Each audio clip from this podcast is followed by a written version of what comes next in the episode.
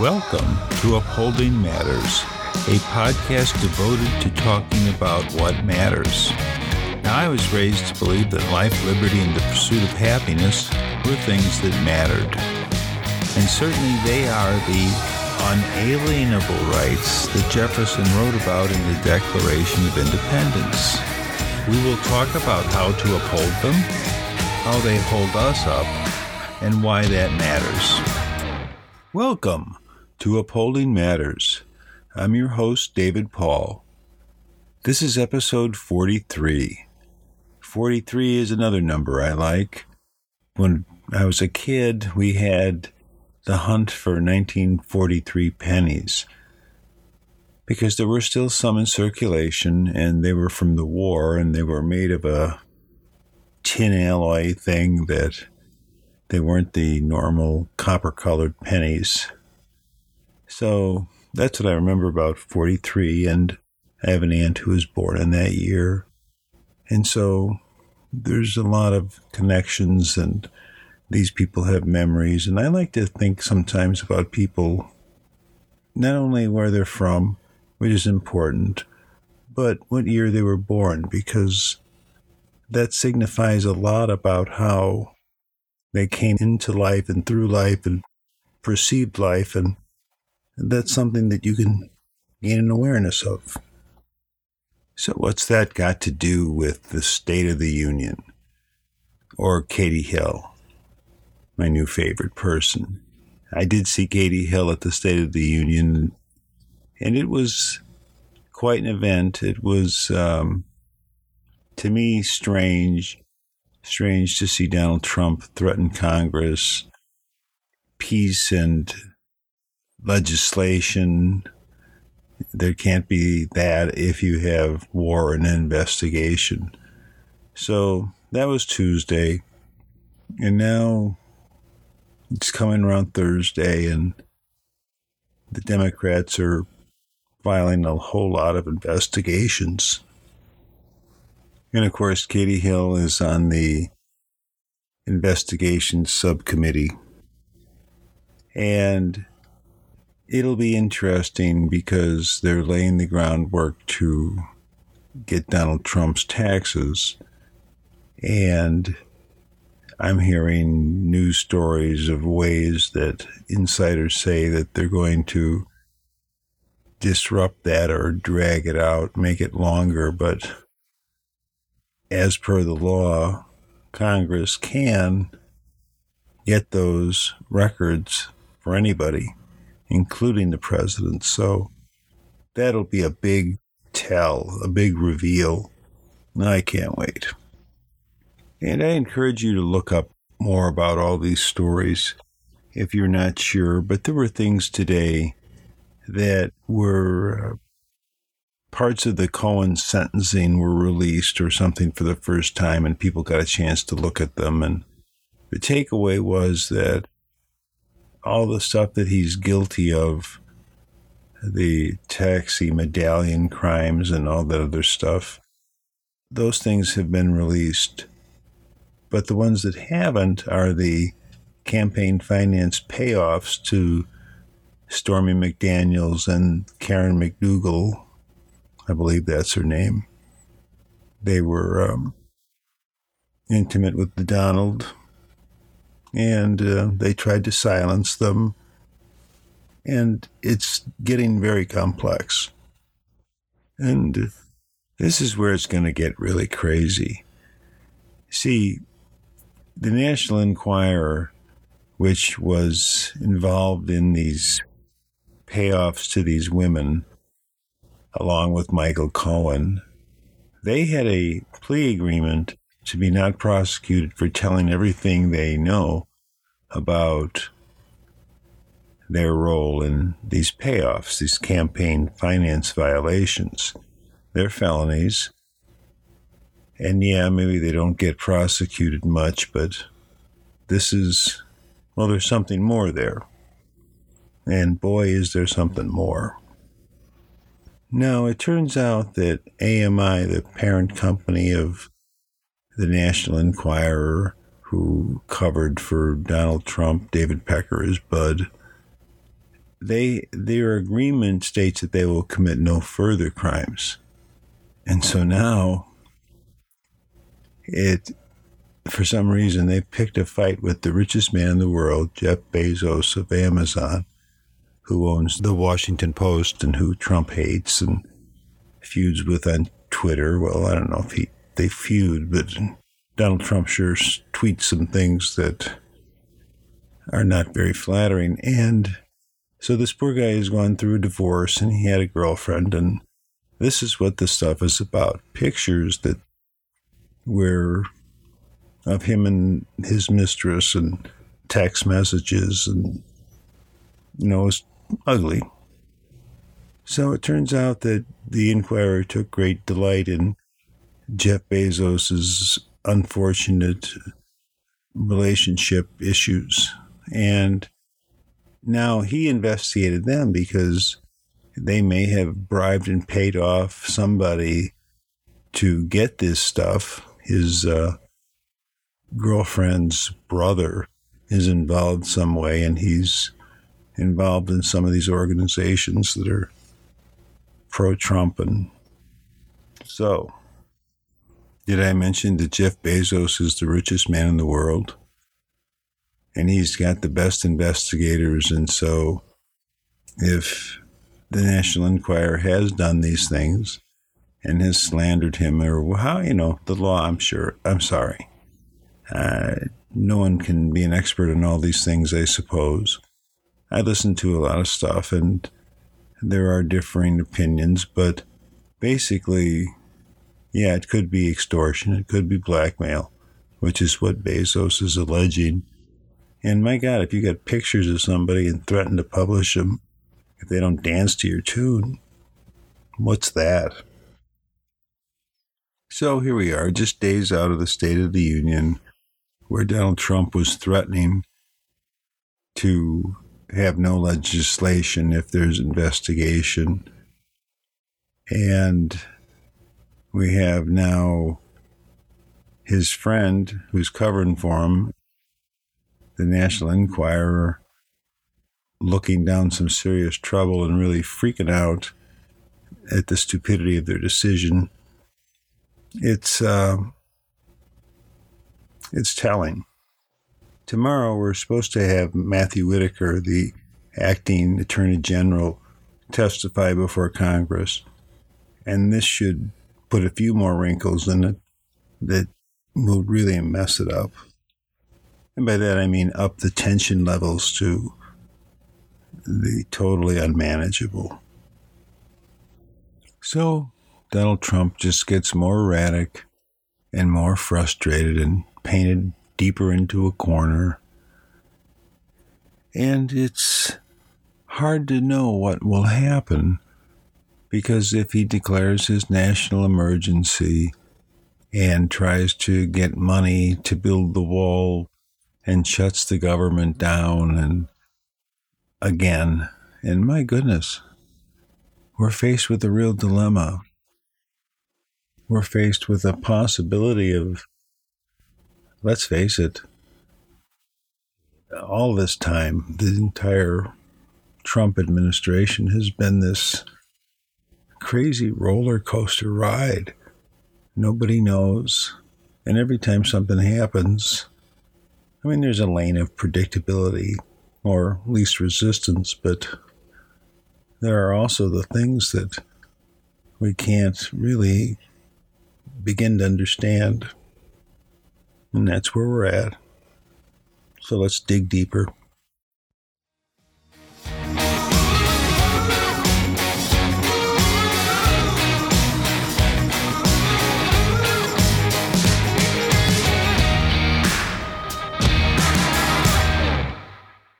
Welcome back. What a difference a day makes. Here we are on Friday, and we went through the Matthew Whitaker testimony today. I don't I hesitate to call it testimony. It was it was a circus. It was a exercise in malingering. I mean, he really drug out his answers with a Mr. Chairman And just, you know, that little bit of time eaten up over the course of the thing cuts into the real purpose. And I would come back to this in a little bit because it falls into the general class of debacle.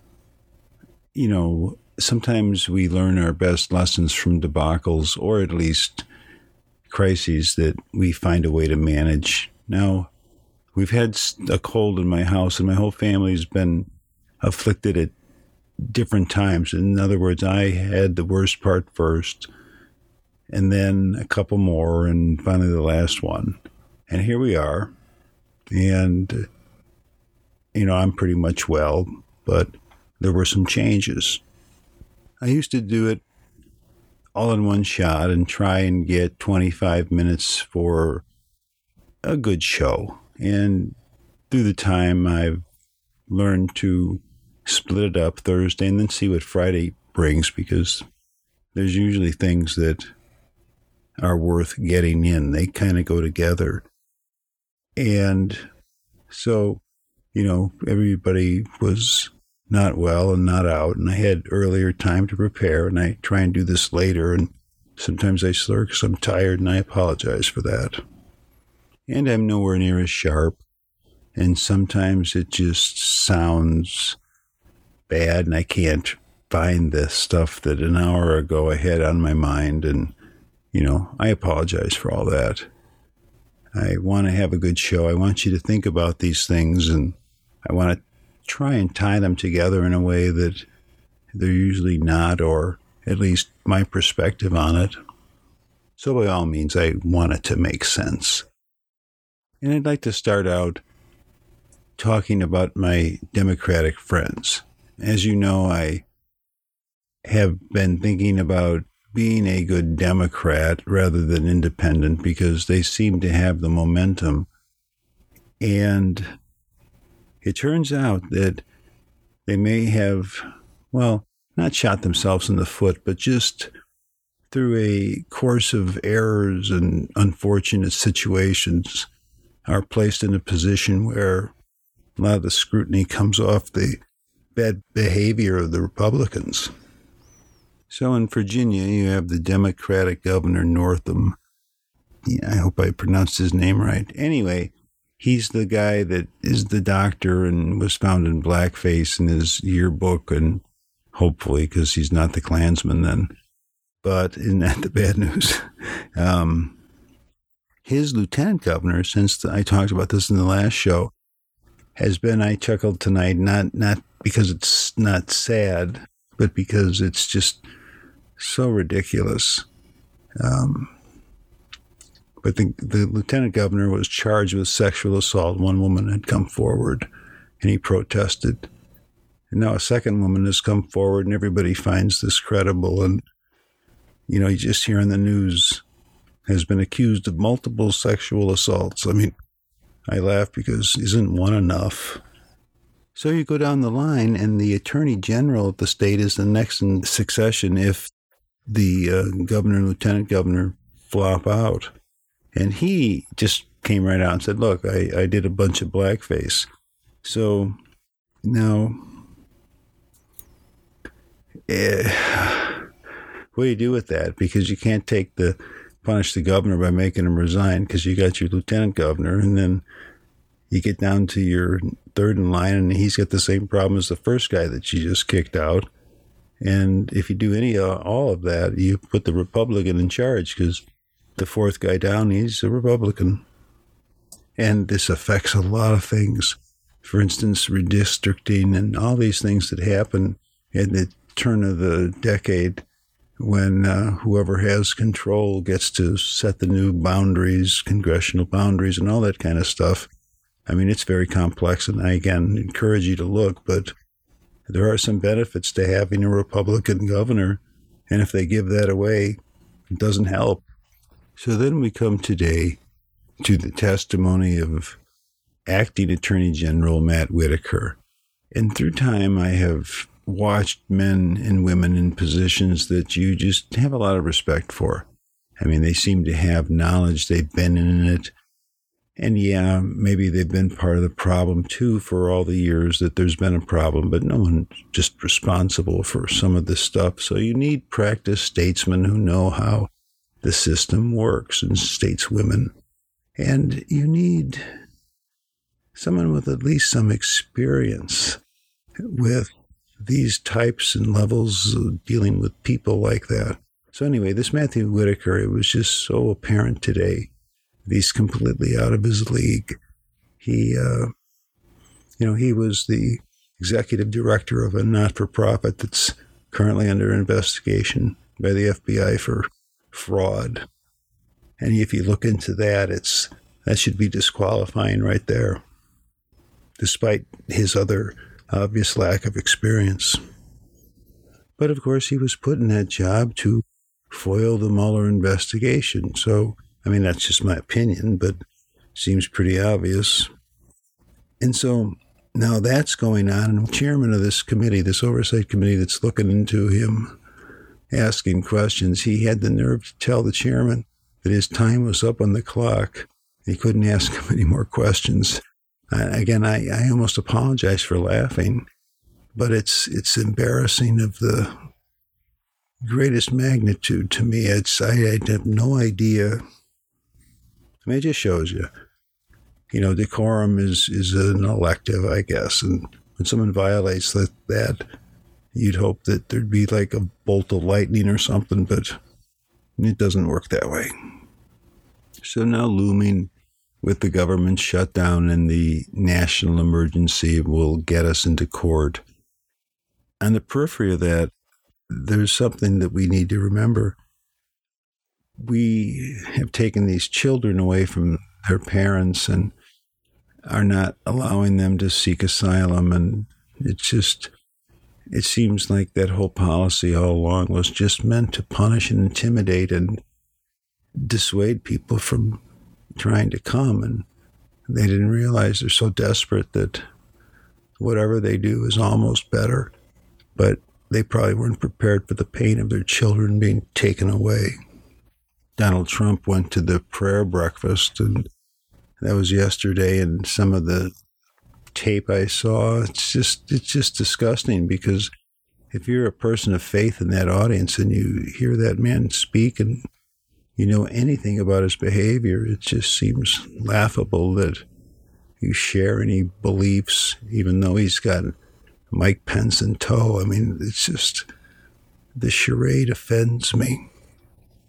So, wrapped up in all this stuff is a Saudi Arabian connection with the National Enquirer and Jeff Bezos. And turns out the Enquirer has been trying to promote Saudi Arabia's public impression. They made a glossy magazine and just sung the praises of this uh, number two guy that's now the going to be the king, the crown prince. He's the guy that lured the um, journalist Jamal Khashoggi to the Turkish embassy and murdered him and butchered him. And it seems pretty clear that our government, our intelligence understands exactly what happened and who did it. And it's of no, you know, no never mind to the uh, prayer at the prayer breakfast. So at least Donald Trump isn't catering exclusively to the Russians. And the Saudi Arabians had a lot of exposure at his inauguration, and his inauguration committee or organization that runs it spent twice as much as Obama and did a quarter. Where you know where is the money? So they've been subpoenaed and they're under investigation. And a lot of that money came from Saudi Arabia, and there's a swaps of influence, and you know it's all in there. It's it's. Uh, pretty complex. I mean, I don't know who will have time to read the Mueller report if it came out in its entirety. It would probably be almost like a novel. But that's what we got. We have a week or so to figure out if there'll be a shutdown, if people will get their tax returns, if more untold damage will be done. But I want to leave by talking about something that impressed me.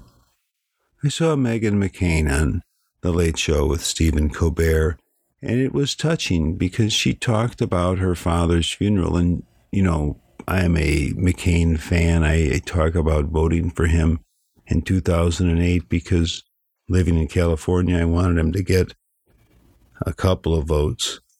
But he, um,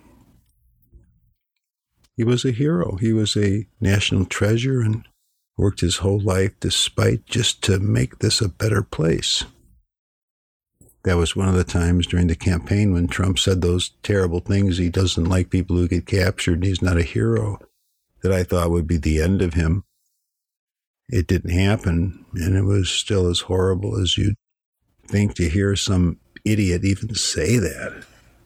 But John McCain was pretty clear, according to Meghan McCain. He didn't want Trump at his funeral. He didn't want any Trumps there. And what happened?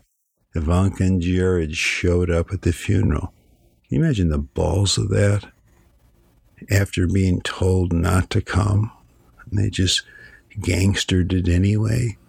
I mean, Meghan McCain makes some great points. You know, there's conservatives and there's Republicans and there's liberals and progressives, and everybody's got their own ideas. This is what I took from it. And the left should no more demonize someone on the right for being conservative, then a person on the right should demonize a person on the left for being progressive. There's a mix and match of all these ideas that'll get us to where we need to go. And the real thing is it's all working on it together that gets us there. So let's keep working on that. Let's keep working together and trying to understand each other and understand what is truth and what we believe in and what measures up to those standards. God bless y'all. God bless America.